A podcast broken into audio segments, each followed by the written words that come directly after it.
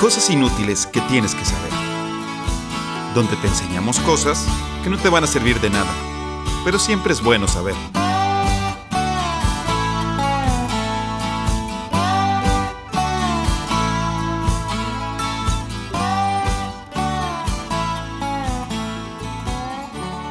Hola, ¿qué tal? Bienvenidos a un capítulo más de Cosas Inútiles que tienes que saber. Estamos recibiendo el año nuevo. Bueno, ya pasó. Eh, Manuel Alberto, feliz año. ¿Qué tal a todos y todas? Eh, muchas gracias por seguir escuchándonos en este 2023. Feliz año eh, nuevo a todos y felices fiestas. Y Mauricio. Ya es 2024, Mau. Ándale, ajá, no es ¿Qué? 2023. Por eso, un muy buen feliz 23, ya que terminó. O sea, que lo hayan tenido. Que lo haya tenido muy Ah, chido. Bueno, entonces yo les agradezco por seguirnos escuchando este 2024. Y bueno, si nos escuchan así como con un poco de eco a Mabe y a mí, es porque estamos grabando en persona, frente a frente, ¿verdad? Así es, andamos los dos aquí en Ciudad Delicia, Chihuahua. Y si Eh, me escuchan vino un poco raro a mí es porque estoy enfermo. Y porque tiene un micrófono mi alegría. No, es porque estoy enfermo. Ah, y porque tienes un micrófono, me alegría. Bueno, eh, pues para empezar el año, eh, seré yo el que hable del primer tema y luego Mario Alberto y Mauricio nos dirá algunos random facts dentro de los temas. ¿Qué les parece? Ok, aquí sentado esperando que Mabe diga algo. Porque que yo diga algo. No, pues no sé, porque somos tres. Pero bueno, Mauricio, ¿te parece si nos das tu primer random fact? Claro que sí, estos random facts de hecho son muy, muy rápidos. El primero es, ¿sabían ustedes que Australia es más ancha que la Luna? Australia es más es ancho. más que la ancho que la luna. Ajá, la Luna tiene un diámetro de 3.400 kilómetros, mientras Ok. el diámetro de Australia, de este a oeste, es casi de 4.000. Ah, Por ende, sabía. Ah, o sea, Australia si es hiciéramos Australia una esfera, o sea, si, lo, si pudiéramos agarrar Australia y doblarlo. Ajá. Su diámetro ¿Será sería más grande que la Luna? ¿Eso significa que Australia es muy grande o la Luna no tanto? No, este caso, sí, es lo único divertido que tiene Australia, es lo único que puedo decir. From a certain point of view. grande. Y Melbourne. Ujú. Y bueno, es mi primer fact. Ahí está el rancho más grande del planeta. O sea, la propiedad privada más grande del planeta. Ok. Sí te creo. Pero Déjame mirar, me no- no tienes el- no tienes el dato exacto. Acuérdense que nosotros y el cuadrificar áreas no se nos Ah, da. sí, no, no, no Sí, se nos da. no nos diga. Ha de ser muchas acres. Acres, Ahorita- hectáreas. Han de ser muchas hectáreas de acres.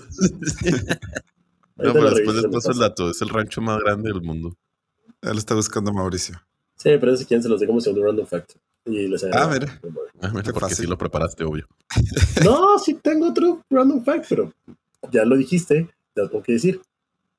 Ok. Es decir, este lo voy a dejar para, el- para mi último random fact, para que se quede. pues. Muy bien. Ok. Y la gente no nos vamos a quedar. No nos importa cuántas hectáreas de acres tiene. Otro random fact que no escucharé. Otra duda con la cual puedo dormir. Con la que puedo dormir sin ningún problema. Otra cosa en realidad inútil que ese sí no tengo que saber. Bueno, Um, continúen. ok. Mauricio, ¿qué idioma hablan en Australia? ¿Hablan inglés? Ok. ¿Y Australia es una ex colonia de qué reino? ¿De United Kingdom? Así es, de donde toma lugar mi tema del día de hoy. Hoy les voy a hablar de uno de los mayores protagonistas de la pseudociencia conocida como la criptozoología. Ok. Criptozoología. Criptozoología. ¿Puedes tratar de adivinar qué significa criptozoología? El primo del campo del Bitcoin. No. No Zoólogo con dos O's. Zoología, ¿no? Sí, entiendo que es zoología. ¿La moneda de cambio de los animales? ¿Y criptozoología? Ah, los animales este, digitales. No, los animales fantásticos o los animales como el que les voy a hablar el día de hoy, que vive en un lago. A ver, tiempo. ¿Monstruo de lagones? Cripto. De- Criptozoología. No, no, no, no, ya te. Ah. Quítalo de zoología. Cripto. ¿Qué significa? O sea, ¿cuál es la raíz etimológica de cripto? Fíjate que no sé cuál es la raíz O al etimológica revés. de Me imagino que cripto es la raíz etimológica de algo. Ah, es a un perro súper poderoso que acompaña a Superman. Ándale, sí. Por eso, porque crees que dije Wisi. Eh, viene del griego kryptos, que significa oculto. Ah, ok. Es que ahorita dijiste otra cosa. Dijiste como fantástico, una cosa así. Sí, por eso, porque la criptozoología es el estudio de los animales como eh, pie grande, el Sasquatch. Oh, ok, de los. Ok, ya, ya, ya. Es un O juego sea, de palabras. Sí, Ajá, sí, sí, sí, sí. sí. O sea, di- tú dices de lo fan. ¿Cómo dijiste? ¿Fantástico? De los animales fantásticos, o sea, pero no de, o sea, también de los unicornios y todo eso, eso se le llama criptozoología. Yo quiero llegar al punto donde qué significa criptomoneda. Pues no sé, podemos buscar No ¿Una fantástica? ¿Una moneda oscura? pues, una, moneda, oculta. Y junto al random fact de la propiedad inmobiliaria más grande del mundo, en tercer lugar tendremos la etimología de criptomoneda. Ok, ahorita regresamos a criptomoneda. ¿Te parece si hablo de mi tema, de la criptozoología? Ok, disculpe. Ok, Me perdí un poco. bueno, puedes puedes tratar de, pueden tratar de adivinar cuál es uno de los mayores protagonistas y vive en alguna parte del Reino Unido. Ah, el monstruo del lago Ness. Así es. Hoy les voy a hablar del monstruo del lago Ness, o como lo conocen los compas, Nessie. Nessie. Ok. Dijo nadie nunca. No, sí, así le dicen en How I Met. Mother. Sí, sí, Sí. sí, Ay. Estoy de acuerdo. Ok, el nombre en inglés es The Loch Ness Monster, porque se encuentra en el Loch Ness, que nosotros en español conocemos como el lago Ness. Ok. Curiosamente, pueden pensar que el nombre Loch Ness vendrá como que de latín y algo tendrá que ver con la palabra lago. O sea, cuando los- lo lees Loch Ness es como que, ah, pues a lo mejor. Yo acabo de aprender que es cripto. ¿Tú crees que Ah, ok, muy bien. este, de algo? Ok, pero no, el Loch y lago no tienen nada que ver uno con otro. Loch Ness en Escocia eh, se le conoce a todos los lagos, se les conoce como Loch, porque es la palabra en gaélico No. escocés para llamar a los lugares, a los cuerpos grandes de agua dulce. El lago se encuentra en el corazón de las tierras altas escocesas. Es un ah, lago de agua dulce de 56.4 kilómetros cuadrados de superficie. Ah, ya empezamos con superficie. ¿Cuánto es eso? ¿Quién sabe? 39 kilómetros de longitud, lo cual hace el segundo lago más grande de Escocia y con 226 metros en su punto más profundo. Ah, pues, bueno, no te quedas. Tampoco sé si es muy hondo. Pues creo que es uno de los más profundos, pero de Escocia, pero no sé. No, No, no, no tengo ni idea. El lugar es conocido por sus impresionantes paisajes, pero sobre todo por la criatura esquiva que supuestamente acecha en sus aguas oscuras. El lago tiene un castillo abandonado llamado el castillo de Urquhart, construido en el siglo XIII y abandonado a finales del siglo XVII.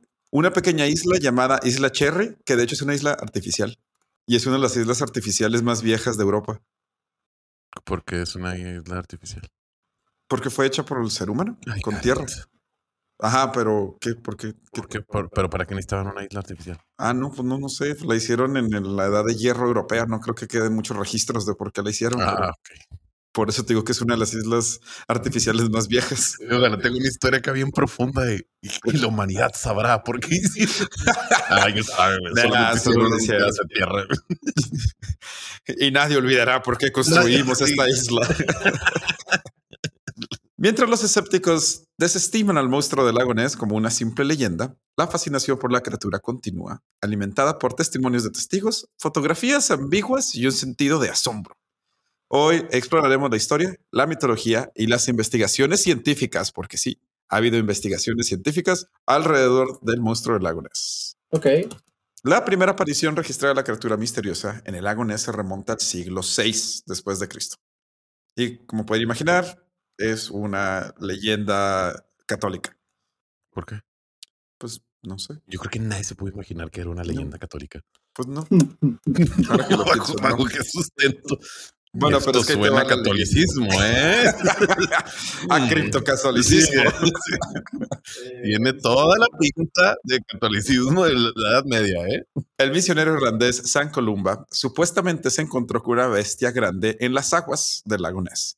Según la leyenda, Columba se encontró con locales que estaban enterrando a un hombre que murió atacado por Nessie mientras nadaba en el lago. El santo intervino enviando a uno de sus seguidores a nadar a través del lago como señuelo. Cuando la criatura se acercó, Columba hizo la señal de la cruz y dijo, no te acerques más, no te atrevas a tocar al hombre, regresa de una vez por todas. ¿Y qué fue lo que hizo Nessie? Se alejó. Ok. Ay, pobre Nessie. Ajá, sí. Este, este relato temprano sentó las bases para la leyenda del monstruo del lago Ness, estableciéndolo como una criatura tanto de miedo, folclore, como de significado sobrenatural. Si se acuerdan de más o menos cómo la figura, las figuras la- al principio de Nessie era como un tipo de serpiente. Entonces, en mucha de la tradición medieval católica, sobre todo en Inglaterra, los diferentes santos pelean contra dragones o serpientes gigantes. Ok. Entonces dicen que fue como que una leyenda para tratar de, pues, de esparcir el catolicismo en estas regiones tan al norte de Escocia. Ok, como que, que están peleando contra Sí, contra los el- dragones. los y dragones. La y- serpiente, ajá. el mal, el, el diablo. A partir de entonces existen varios avistamientos del monstruo, eh, pero no volvemos a algo registrado en papel hasta principios del siglo XX. Bueno, más bien, estos son como que los modernos. Ignoré todos los de la Edad Media y los de la Ilustración porque son muchos, pero este, el del siglo XX es probablemente el más famoso. Sí, Porque- tú y la ciencia lo hacen muy seguido. La criptociencia. Sí, tú- Ah, a principios del siglo XX ciencia moderna lo, ignora completamente ignora la Edad Media. la Edad Media, exactamente. Ah, de aquí viene la fotografía más famosa y controvertida, conocida como la fotografía del cirujano. Fue tomada en 1934 por Robert Kenneth Wilson, que es un cirujano de Londres. Por eso Ok. se llama la fotografía del cirujano. Ok. Pero si, de hecho, si googlean ahorita mismo eh, lo- el monstruo del lago Ness, van a ver una foto muy famosa en blanco y negro, medio Sí, borrosa. esa es la- lo que yo tengo en la mente. Esa, esa es la Sí, más famosa, la tomó él en 1934. Esta imagen muestra una criatura con un cuello largo emergiendo del agua y se convirtió en la representación icónica del monstruo del lago Ness. Sin embargo, en años posteriores se reveló que fue un engaño orquestado por Wilson y sus cómplices. Ah, no sabía eso. Pero mejor no hablemos de eso porque creemos en Nessie. A pesar de que la fotografía del cirujano fue desacreditada, los avistamientos y los informes del monstruo del lago Ness continuaron llegando. Los testigos lo describían como una criatura grande, semejante a una serpiente, con una joroba en la espalda, un cuello largo y aletas para nadar. Mm, Había un Pokémon que era muy parecido a eso. Lapras, Lapras. sí. Pero Lapras tiene como... Pero sí, sí, sí, sí. Lapras se parece mucho. Ok. De hecho, probablemente Lapras está inspirado en el monstruo del lago Ness. Al presente. o al revés, el monstruo del lago Ness está inspirado en Lapras.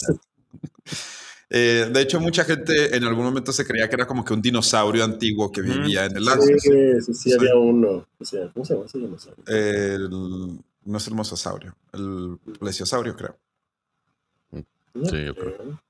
Pero bueno, en realidad no es un dinosaurio, es un reptil marino. Pero esa es otra historia. Eso no tiene nada que ver con esto. Porque no existen los dinosaurios marinos, solo existen los reptiles marinos. Ok. ¿Ok? Sí. No sabía, no sabía que no había- existían dinosaurios marinos. No, no, no. Así como tampoco existían dinosaurios voladores hasta el final.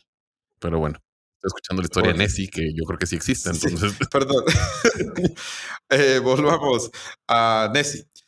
La leyenda del monstruo del lago Ness impulsó, de hecho, investigaciones científicas para determinar si existía o no. Y llegó al punto que en 1969 se formó el Buró de Investigación de Fenómenos del lago Ness.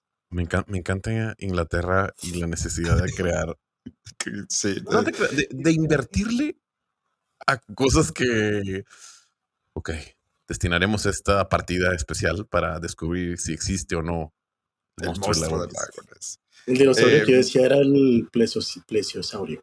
Ese fue el que dije. Plesiosaurio.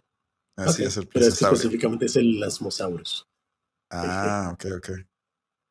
Bueno, ahí lo googlean. Se parece al monstruo del lago Ness por si no saben cómo es. Ok, Ah, ok, el Loch Ness Phenomena Investigation Bureau, o LNPIB, o LNPIB, por sus siglas en inglés, eh, fue creado, como ya les dije, en 1969 con el objetivo de estudiar al monstruo. La LNPIB realizó numerosos escaneos de sonar en el lago, pero los resultados fueron inconclusos.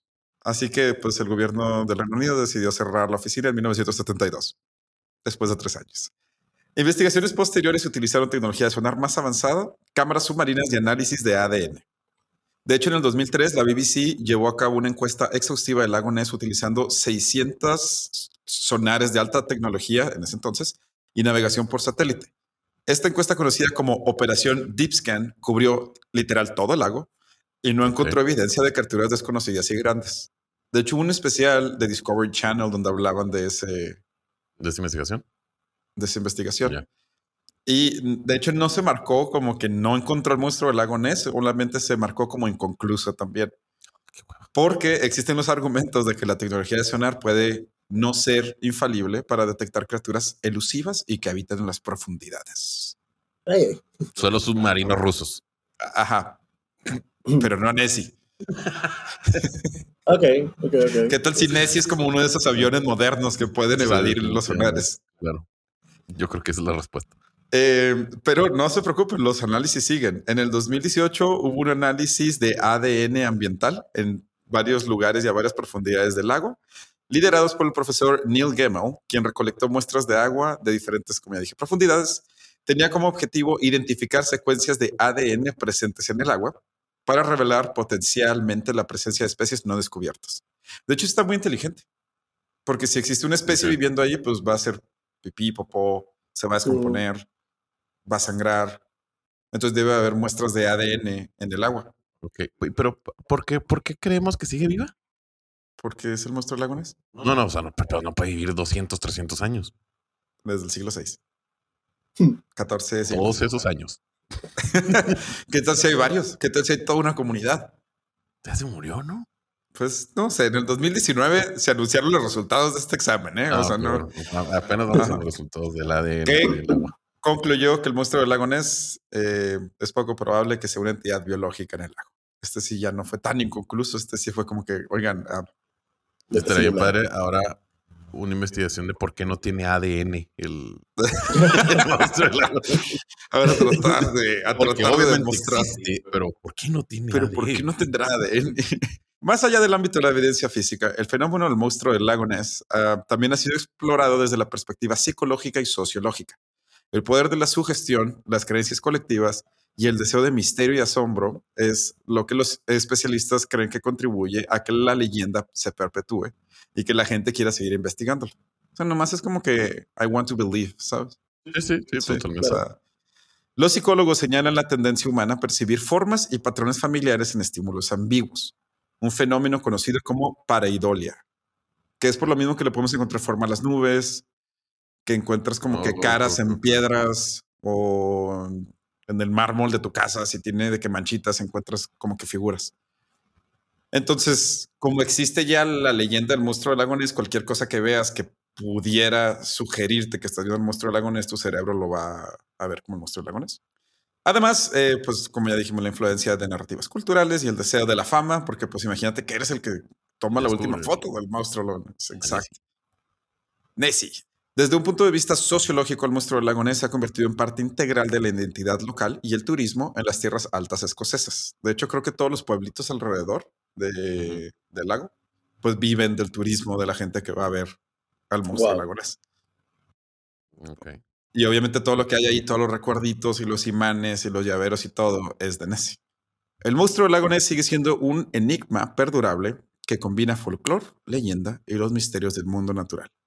Si bien las investigaciones científicas no han proporcionado evidencia de la existencia, el atractivo del lago Ness y su habitante mítico persiste. Ya sea visto como un fenómeno cultural o simplemente como un fenómeno psicológico y sociológico, el monstruo del lago Ness sigue capturando la imaginación humana y nos invita a reflexionar sobre los misterios que yacen debajo de la superficie de nuestro propio mundo. ¿Crees que un día se en el lago nomás para saber? Yo creo que sí. Hermanos, una presa y cosas así para. Yo ya lo hubiera hecho para ver el río Ness. en última instancia, la historia del monstruo del lago Ness va más allá de la simple búsqueda de la criatura. Representa la intersección fascinante entre lo real, lo imaginario, la ciencia, la mitología y además conecta generaciones y generaciones, no ya no solo de los escoceses, sino del mundo occidental. Como la corona británica. Ah, exactamente. Todo lo que acabas de decir, me acabas de describir la familia real británica. El monstruo del lago Ness, así como todos los demás animales que forman parte de la criptozoología, persisten como un misterio intrigante que desafía nuestras percepciones y despierta esa curiosidad innata que a final de cuentas nos hizo conquistar este planeta. Y medio planeta a la corona británica. bueno, no, es cierto. No es cierto, eso fue el té, ¿ok? Pero pues sí, así es. Esta es la historia del enigma del monstruo lagones, quien continúa inspirando historias, debates y tiene esa inagotable búsqueda de lo desconocido en las profundidades de sus obscuras aguas. Excelente. No sabía la historia del monstruo. Nice. Nessie. Sí. Obviamente es como eso de que invención de la fotografía y luego avistamientos del lago Ness probablemente fueron hasta abajo y lo invento de Photoshop. ¡Pum! Sube otra vez. No es broma. Ah. Eso me creí, güey. ¿Cuál es la foto más famosa de...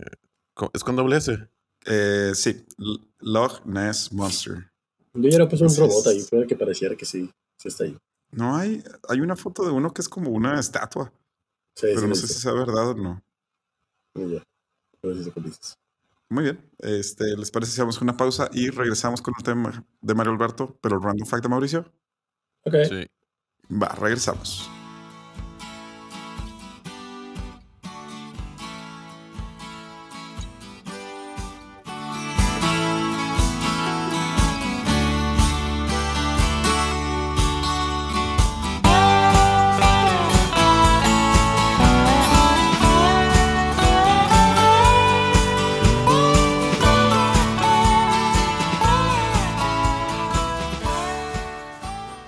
Bueno, y después de. En realidad, creo que nomás hay una foto del monstruo lagonense. Yo estuve googleando un buen rato y nomás encontré una. Sí, Mm, la del cirujano. Pero bueno, eh, ¿les parece si vamos al random fact de Mauricio? Fuga. Ok, ahí les van random facts a granel porque Manuel Alberto ya me cambió mi tercer random fact. Entonces, ¿sabían ustedes que en Suiza es ilegal tener un solo conejillo de indias? Uno solo. Mm, Sí, tener uno solo es, es ilegal porque se considera como un abuso animal, ya que los conejillos de indias son seres muy sociales y se sienten muy solitos y no tienen compañía.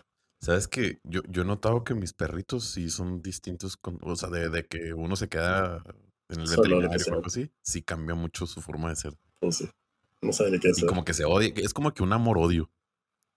Además pues son sí. mamá e hijo. Sí, pero no saben. Bueno, Siguiente. de hecho. Ma- la- la- ah, ayer Mayela me preguntó que, ya ves que nos, nos llevamos a, bueno, mi mamá tiene una perrita de la misma raza, un chitsu, y nos lo llevamos a la casa. Entonces Mayela me preguntó que si se reconocerán. Obviamente Eso no sí, es que, ah, entiendo, sí, eso sí. Bueno, Jesús. Ah, no, no, pero eso sí, reconocer de que no, no, no, pero- no. Sí sabe que no es que, cata. ah, mira, es el perro que vamos a ver los fines de semana. Ah, sí, por el olor. Mm. Sí, sí, sí. Ah, mira, es el hijo de. Sí, sí, sí. Saluda a tu no. sobrino. Va. Bueno, sabían que ustedes también que las personas son mucho más creativas en la ducha. Cuando tomamos una ducha caliente, experimentamos un aumento de flujo de dopamina que nos hace ser más creativos. Pues no que éramos más tristes. ¿No se acuerdan que también hemos leído que la gente más triste toma duchas más largas y todos los matan, nos deprimimos? Las personas creativas somos los más tristes, güey. Sí, sí, es como- Somos. Sí, güey, Bueno, sí, soy triste. No sabré decirte si creativo, pero triste. Pero triste sí soy. Mira, mira, de eso sí no me vas a poder venir a decir nada. Y por último, Venus es el único planeta que gira en el sentido de las manecillas del reloj. Sí. Completa su órbita alrededor del Sol cada 225 días, puesto que está demasiado cerca, pero su rotación es tan lenta que dura 243 días en el sentido de las manecillas del reloj. ¿Cuál, perdón? Venus. Venus. De hecho, Venus es más caliente que Mercurio, por eso que dices. Sí. O sea, gira tan lento que el sol como que, ah, lo cocina. Sí, ya, ya, ya. Y se está cree que, que es porque lo golpeó un astro muy fuerte cuando apenas estaba, como que ya se estaba solidificando. Oh, Creen que lo golpeó un astro tan fuerte que por eso empezó a girar hacia el otro lado y se quedó como que en ese lock. Mm, qué simpático. órale. Eso y Urano creo que gira de sur a norte. Ja, no mames. Ah, sí, está como volteadillo. Ah, digo, si lo pones en vertical, pues sí giraría como la, como la Tierra. Sí, sí. O sea, lo que dice Mauricio sí es verdad. El único que gira del otro lado es Venus, pero el eje de este está horizontal en lugar de Sí, está vertical, horizontal. entonces gira. Está, está como pelota de americano. Ajá. Sí, ¿verdad? Sí, sí. Listo, esos son mis random facts. Al final les digo lo de la tierra más grande, propiedad inmobiliaria y qué significa criptomoneda, etimología. Muy Va. bien. Ok. Mario Alberto. Ahí les va. Antes de comenzar mi capítulo del día de hoy, quiero que imaginemos algo. Está Ajá. su servidor y amigo el Mave, o sea yo, más pelón de lo que ya está. De hecho, estaría no completamente calvo. Tengo a mi lado una campana gigante y la hago sonar 108 veces. Y Pablo, ¿qué piensa de todo ¿Qué esto? ¿Qué creen que estoy haciendo? Y no, no es pidiéndole cena a alguien. Invocando a Gauss. Santa Claus. Oh, Eh, gritando shame, shame, Sí, mientras caminas en las calles de King's Landing. No, pero bastante creativo. Estás golpeando una campana mientras estás pelando. No. Bueno, pues este escenario hipotético, donde yo, por ser el de los ojos más rasgados, tuvo a bien el adoptar la tradición japonesa del Omisoka, la cual consiste en el 31 de diciembre, poco antes de las 12 de la medianoche, los monjes budistas hacen sonar las campanas de los templos. Estoy hablando de campanas gigantes, ¿eh? No, no creo que una campanita así. Pero, o sea, Yo sí me imagino una campanita así chiquita. No, no, no, no. Te estoy hablando de campanotas gigantes, o sea, de 3, 4 metros. Ok. La idea es simple. Eh, las campanas resuenan 107 veces el 31 de diciembre para dar el campanazo final, es decir, el 108. Mm, Cen- Bueno, ¿cómo se diga 108 en ordinal? ¿Quieres decirlo otra vez? No, Centes- centésimo octavo. Centésimo, centésimo. Centuagésimo. Ah, un saludo a mis, a, a mis alumnos de estadística que al final del semestre ya decía, ya, ya decíamos juntos los números ordinales chido. O sea, ya no decíamos. "Ah, Centésimo octavo. ¿Cómo? Centésimo octavo. Centésimo octavo. Ah, no estaba tan lejos. Bueno, pues la idea es decir el cen- centésimo séptimo, el 31 de diciembre y el centésimo octavo, el día primero. Ah, mira. Ah, pero tiempo. O sea, esto tiene que estar en coordinación con todos los monjes. Ay, ¿cómo, cómo le hacen? No, pues. Es que son japoneses, todo lo hacen bien. Y, y de Sí. seguro, si, si lo hacen un milisegundo tarde, se, se Sí, sí, disculpa claro, con todos. es- y ya haces el 107 en el, prim- en el día primero. Y me encanta su coordinación, güey. Mi- mis amigos y yo no nos pudimos poner de acuerdo para el fin de año. Terminamos comiendo de postre gancitos y pingüinos. Ni para las fotos de tu boda. Ah, güey. Un saludo a mis amigos, que no tengo fotos de mi boda con mis amigos porque no llegaron a tiempo. Porque estaba crudo después de haber No, no, porque alguien que no le sirve el micrófono les dijo, ay, estaba todo retrasado. Yo no le dije a nadie eso. Sí, esa es la historia que ellos cuentan. ¿No sabes eso? Yo cuando hablé con ellos. Güey, Mis amigos dicen que estaban afuera en el pórtico de no sé qué cabaña y llegaste tú y lo, no se, apur- no, no se apuren, eh, este, todo está retrasado dos horas. El chico Ah, del caray. pórtico lo deja. Y ya, y Eso- por eso eso- llegaron a las fotos. Eh, Esto es nuevo para mí. No sé qué, no, no, no sé qué pensar al respecto, güey. Ok, a lo mejor y fui yo. Lo mejor y fui yo. Güey. A lo mejor yo les dije que estaba un poquito retrasado. Bueno, pues por eso no tengo. Bueno, super paréntesis, volvamos al tema, por favor. Bueno, los Mister Perfectos de Japón logran dar sus campanadas a coro y con una sincronización envidiable. Si usted es como yo y todo le causa duda e intriga, se estará preguntando ¿por qué 108 campanadas? La verdad, no. Sí, lo, sí me lo Claro, estaba yo, yo, yo no sí me estaba preguntando eso. Pero bueno. Ahí les va. Según la tradición japonesa, existen 108 pasiones mundanas. Oh, ¿Tan poquitas? Mm, Pues sí, para los japoneses, bueno, más bien los budistas japoneses, eh, existen 108 pasiones mundanas, las cuales a- con cada campanazo se eliminan de nuestra vida. Y así podemos llegar al 2000, bueno, perdón, al siguiente año, sin eso. Pasión mundana para ellos es la ira y la envidia, ¿eh? También de ser como que, ah, desordenado y cosas así. Entonces, para encontrar Nirvana. bueno, pues como podrán observar, la tradición niponesa es muy distinta a la de nuestro México lindo y querido. Así que quise compartirles algunos datos curiosos de cómo reciben el año nuevo en distintas partes de este planeta tan suertudo de tener el podcast de cosas que tienes que saber y Taylor Swift. Comenzamos, como de costumbre, con un pequeño repaso de cómo llegamos hasta aquí. Ajá. Porque esa necesidad de las personas de buscar la suerte el próximo año, ¿qué nos hizo el año viejo que estamos deseosos de quemarlo? Al menos en el sentido figurado. Bueno, pues las supersticiones que según la... Esto está bien chido. Las supersticiones que según la RAE, y vaya que desde aquí comienza un- el asunto medio extraño. Resulta que la RAE, ¿saben, saben qué significa superstición según la RAE? Superstición. No. Creencia extraña a la fe religiosa y contraria a la razón. Ay, no. Uy. Sí, está bien intenso. O fe desmedida o valoración excesiva respecto de algo. Está más intensa la primera. Sí. Entonces, desde aquí llevamos entrando a terreno escabroso, ya que según la enciclopedia británica, las supersticiones pueden clasificarse en religiosas, culturales y personales. Y a menudo la religión de una persona es la superstición de otra. Ajá. Totalmente tiene de mucho acuerdo. sentido. Ejemplo. El emperador romano Constantino se refirió a algunas prácticas no cristianas como superstición y el historiador romano Tácito llamó al cristianismo superstición dañina. Así, Todo. veas. Todo es pagano hasta que te vuelve la religión, o sea, principal. Otro ejemplo, la veneración católica romana de reliquias, imágenes y santos es calificada de ese modo por muchos protestantes. Los cristianos consideran supersticiosas muchas prácticas hindúes y los seguidores de religiones pueden considerar supersticioso la relación de los aborígenes australianos con sus tótems. En resumen, bien lo diría nuestro benemérito de las Américas y única persona que tiene el derecho de salir en dos billetes de diferente denominación, Benito Juárez García. El derecho al respeto ajeno es la paz. Pero ahora, ¿qué tan distintas son las tradiciones alrededor del mundo? Aquí te los cuento. Comenzamos con Brasil, donde es común saltar, ¿sabes cuántas veces, Mauricio? ¿Y de qué voy a decir? ¿Qué hacen en Año Nuevo? Mm, No. Ponerse pedos. Es común saltar siete pequeñas olas en el mar para atraer la buena suerte. Mira nomás. Sí, sabes que yo no estaba cerca del mar, yo estaba en, en- en las minas. En las minas. Ajá. En Ecuador se hacen espantapájaros con figuras de políticos, artistas o bien fotos de malos recuerdos. La idea es simple, quemarlos para así sacar la mala suerte o quemar los recuerdos del año viejo. No es cierto, eso Eso- se hace en Condacán. Sí, también. Oh, wow. no lo había pensado. Wow, Es muy común como que en el sur, ¿no? Entre más te acercas a Centroamérica. No sabía. no sé. En Filipinas se acostumbra a que las cosas sean redondas. Es decir, la idea es rodearse de cosas redondas, valga la redundancia.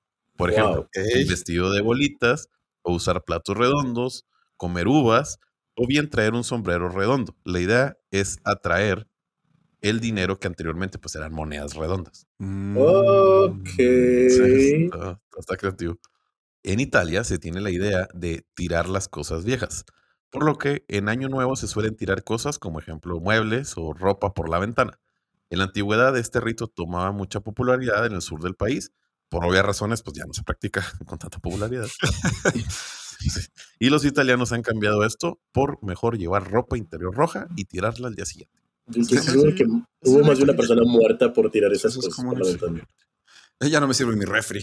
Sí, Sí, la, la ropa roja también se usa aquí. Me ha tocado.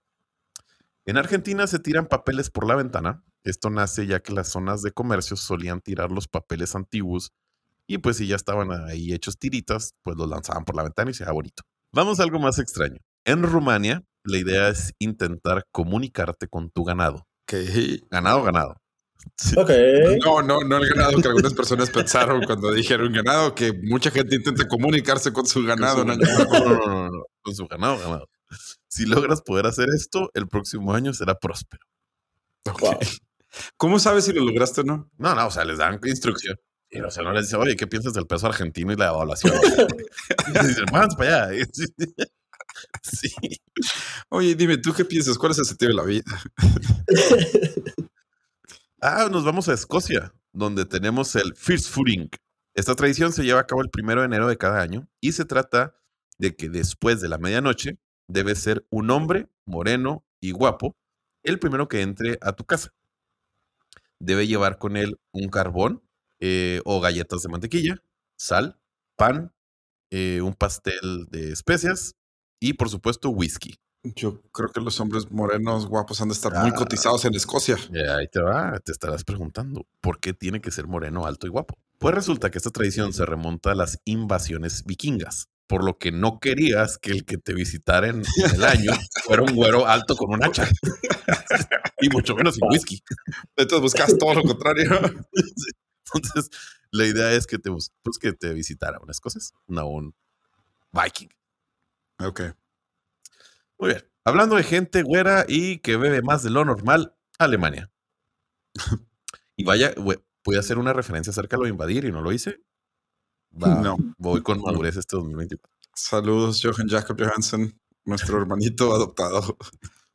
En Alemania, la festividad de Año Nuevo, o más bien de la Noche Vieja, es decir, el 31 se le conoce como Silversnatch. Ah, espérate, vi cómo. Bueno, Silver escucha- Snack. Ah, Silversnatch. Silver Snack. Es que no sé cómo se escribe. Sil- sil- Ay, sí, ¿cómo fue a cambiar? eso ya, ya habíamos hablado de eso, ¿eh? Mauricio, ¿lo escuchaste? Llevé dos años de alemán, sé cómo se pronuncian las letras. Si se escribe con V, Porque no sé cómo lo escribiste, güey.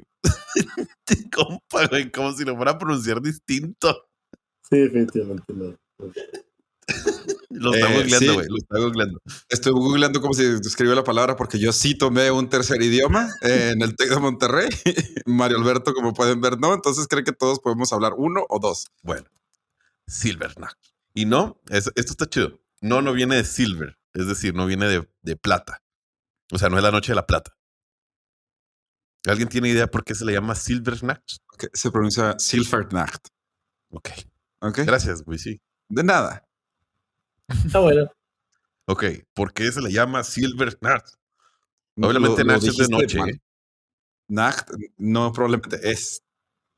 Ah, ok. Nacht es de noche. ¿Por qué se le Ajá. llama Silver Noche? No sé. Se llama así porque hace referencia al trigésimo tercer papa de la Iglesia Católica y nombre de la carrera más popular de la ciudad de Lice, Chihuahua. Ah, ah, San Silvestre. San Silvestre. Así Oh. es. Ah, Silvernacht. Silver. Qué chido. Para la cena de dicho día se suele preparar un pescado, la carpa, el carp. ¿Quieres ver cómo se escribe? Por si lo quieres decir bien, carpfen. ¿Lo Hasta aquí. bien? Ah, excelente. Hasta aquí todo normal, solo un platillo más de, na- de Navidad. Si no fuera por el hecho que la tradición marca que debes meterte en algunas de las bolsas de los pantalones las escamas del pescado una vez que lo limpias. Esto para atraer la buena suerte en el siguiente año. No, pues no voy a tener buena suerte en Alemania. No, No, no. me gusta el pescado. Después de poner los restos de tu pescado en los bolsillos, llega la hora de predecir el futuro. Ok. ¿Ok? Y no, no es entrando a una cueva y terminando saliendo con tu tía. La tradición de predecir el futuro. Si alguien entiende ese chiste, lo voy a admirar mucho, ¿eh? La tradición de predecir el futuro es tomar un trozo de plomo y ponerlo en una cuchara. Este se calienta con la flama de una vela. eh, ay, sí, no sé pronunciarlo. El Bleichen y luego la B rara en. O sea, Bleichen. Total que se, se- se- es vertido de plomo. La B rara se pronuncia como S. Ok, entonces Bleichen. El material derretido se echa en un recipiente con agua fría y la forma que adquiere al endurecerse el plomo será lo que te destinará en el siguiente año. Sin embargo, es la interpretación de cada persona. Es decir, que si se endurece y sale, por ejemplo, la forma de un corazón, pues será de ti pensar si viene el amor a la vuelta de la esquina o la hora de revisarte los triglicéridos. Muy bien. Para concluir, les traigo la más extraña que encontré y nos visita desde el país de las barras y las estrellas, los United States. Pues resulta que Donde solo comen y ven fuegos artificiales. Qué raro. sí está, no, sí está- sí está curiosita. Pues resulta que hay una peculiaridad en Año Nuevo y las fiestas del gobierno y la necesidad de bajar cosas. Así es, bajar cosas. Cosas. ¿Qué bajan? Se estarán preguntando. Sí. No es su ego, desafortunadamente. Bajan cosas. Florida baja una naranja gigante de 90 kilogramos en Brooksville. Ok. En Key West bajan una zapatilla con lentejuelas gigantes en un bar gay. Ok. Ok. En Idaho, una papa gigante, la cual se llama Potato Drop. La patata brilla, es enorme y brilla, la cual la bautizaron como Glotato, lo cual es bastante creativo, by the way. Sí es. Sí es. Glotato. Glotato. Wow. Esto, esto porque obvio Idaho es el mayor productor de papas de Estados Unidos. Eh, la verdad me sorprendería que supiéramos dónde está Idaho. Ah, claro, obviamente. Sí. En Blaston bajan una zarigüeya viva. En Zarigüeya viva. Bebelhem bajan un malvavisco gigante. En Port Clinton, Ohio, bajan al Cap. Cuando dices bajar, ¿de dónde lo bajas? Sí, así, o sea, lo Ah, ponen ok, en como, como en, el, en el edificio del ayuntamiento. Ajá. Hacen como que la ceremonia del año nuevo y tienen una Ajá. grúa bajando cosas. Ah, ok, ok, ok. En Times Square bajan Sí, una como el, pelota la- también. sí, la- sí, sí, sí. Ya, ya. Ok, ya entiendo cómo. Ok, así, bajan cosas. En Idaho, no, eso ya lo dije. en, en- en Port Clinton, Ohio, bajan al Capitán Wiley de Wiley, que imagino que no lo pronuncié bien.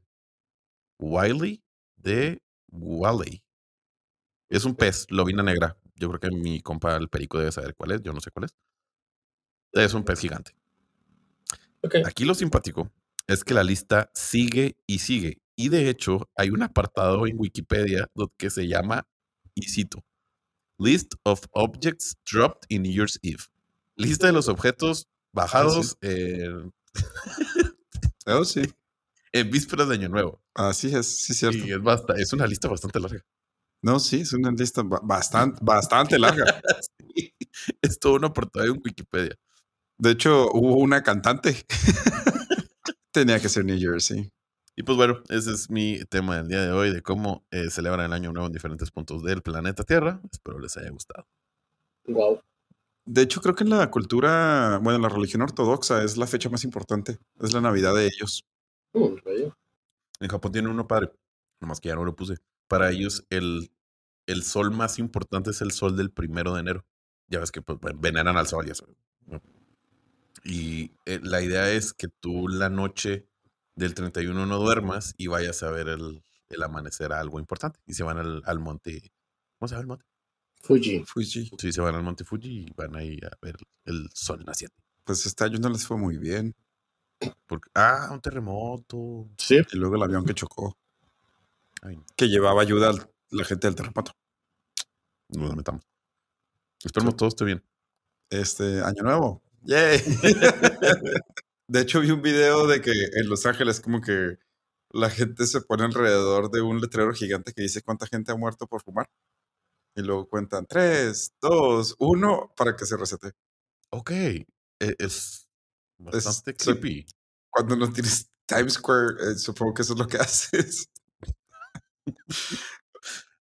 Sé que no tiene nada que ver, pero me acordé, me dio mucha risa. Hay uno, vi uno en una oficina, pone días que ha pasado de que una persona no le pone a responder a todos. en un correo. A mí me tocó una que contesta a todos y luego después se disculpa con una de las personas diciéndole perdón, le puse a contestar a todos. No es tan complicado ponerle. No es tan complicado reply en lugar de reply to all, pero ¿Sabes qué deberían de hacer? Que sea un poco más complejo responder a todos. pues sí. O sea, que sean dos clics, no uno. O alguna pestaña, o un reconocimiento Facial. facial. Por favor, pon tu No, no, no. Verificación a dos pasos, una cosa así. Así le hacen con los attachments ahora. ¿Ah, sí? La mayoría de los, de los programas de mail cuando vas a mandar algo. De hecho, Google es tan inteligente que si ve la palabra de que attachment o adjunto y no tienes algo adjunto, te dice, oye, Sabemos que se te va el pedo. Ah, muy bien, ok, pues feliz año nuevo a todos. Esperemos que, bueno, en- no lo dijo Mame, pero en México y en muchos países de habla hispana, incluyendo España y algunos países de Centro y Sudamérica, se comen 12 uvas.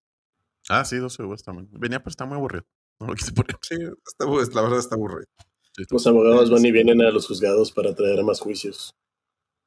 Ah, mira nomás. Ok, porque es lo que necesitamos, más juicios en este planeta. Obviamente. Y más abogados, Y más. definitivamente.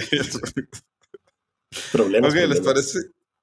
Sí, vamos a una pausa y regresamos con el último random fact de Mauricio. Quédense, está chido.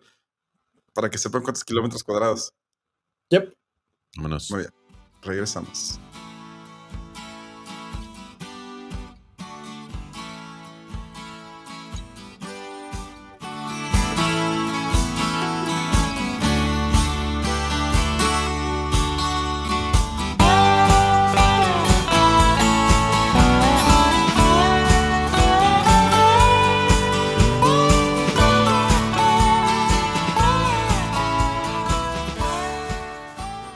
Después de la pausa y de que Mauricio tosió, eh, Mauricio, Claro, y en esta ocasión les tengo otros random facts rapiditos que son, como lo prometimos, la compañía S. Kidman Co. Limited posee la propiedad inmobiliaria privada más grande del planeta Tierra. Esta empresa australiana cuenta con 16.000 piezas de ganado, alojamiento para 170 trabajadores, comunicaciones vía satélite de última generación y suma terrenos por una superficie que supera los 110.000 kilómetros cuadrados no cerca de 11.000 hectáreas, con lo que esto sería más grande que Portugal, Bélgica o Israel. 110 mil. Tras más de un siglo, duró más de un siglo, de hecho, a manos de esta compañía, y acaba de salir a la venta por solo 286 millones de euros. No más. ¿280 qué? 6 millones de euros. Pues no, Pues eso no es tanto dinero, ¿no? No Pues estamos hablando de, un- de una propiedad que sería el quinto estado más grande de México. Pues sí, pues es lo que voy, no se me hace tan. Sí, sí, he escuchado la historia, como que no, no era así como que el negocio. de- Digo, también el, de que es un desierto gigante, ¿verdad? Tampoco están comprando. Sí, sí, un, un oasis. Son 5.720 millones. ¿Cinco mil qué? 5.720 millones de pesos. Bueno, pues sí, sí, es mucho. Digo, no, no, no se compara con la riqueza del más rico del mundo, pero sí, sí es bastante. Sí, es lo que. O sea. Jeff Slim- Bezos podría comprarlo y, bueno, Slim podría Sí. comprarlo y poner una torre gigante de Telcel ahí. Sí, sin problema. Sí, fácil. Ni, ni le dolería. Digo, porque, porque sí necesitamos obviamente esa cantidad de hectáreas en Australia, pero Pues sí, podría ser el quinto estado más grande de México y el primer territorio extra, es que, ni- o sea, fuera del, de Sí, los sí, sí. mares mexicanos. Sí, bueno, no, no creo que te lo den. O sea, eres dueño de la propiedad, no de poner tu país. Independencia. Sí, déjame lo separo aparte de la, Sí, de la sé. República. Ah, ok, Bueno, muy bien. y en ¿Y segundo Mauricio? punto, claro que sí. Vamos a ver, criptomoneda Mabe. Cripto, que efectivamente viene de criptos, que quiere decir algo que está cubierto o oculto. Está presente ya en otras palabras como criptografía, criptograma, etcétera. De donde tenemos palabras. De ahí salen, por ejemplo, palabras como críptico, cripta, etcétera. Mm, Y esto viene de el verbo de cripto, de que es yo oculto, yo escondo. Por ejemplo, la criptografía es el área del conocimiento que resuelve códigos como los jeroglíficos. Como tú sabrás, los criptomonedas son una serie de, de códigos cifrados que tienen que este, descifrarse oh, para poder acceder a ellos, ¿no? Y por último, moneda que viene del latín moneta, en relación a un taller donde se encuñaban monedas. Esta, esta estaba cerca, de hecho, del templo Juno Moneta, Juno la avisadora, y moneta deriva del verbo mo- monere, hacer, recordar, advertir, aconsejar. Y de ahí, de hecho, también nace amonestar, mostrar, o muestra o demostrar. Todo esto se asocia a la raíz meno, que es pensar. Uh, o sea que la criptomoneda no tiene nada que ver con el Sasquatch. No, no really. Solo que son inventados. Ah, dile, dile eso a mi dinero. Pero vale. Pero tienen valor. y ya. Muy bien. Ok. Qué interesante deuda, porque criptomoneda, pues obviamente moneda, o sea, como vimos, queríamos saber de dónde venía el cripto, ¿no?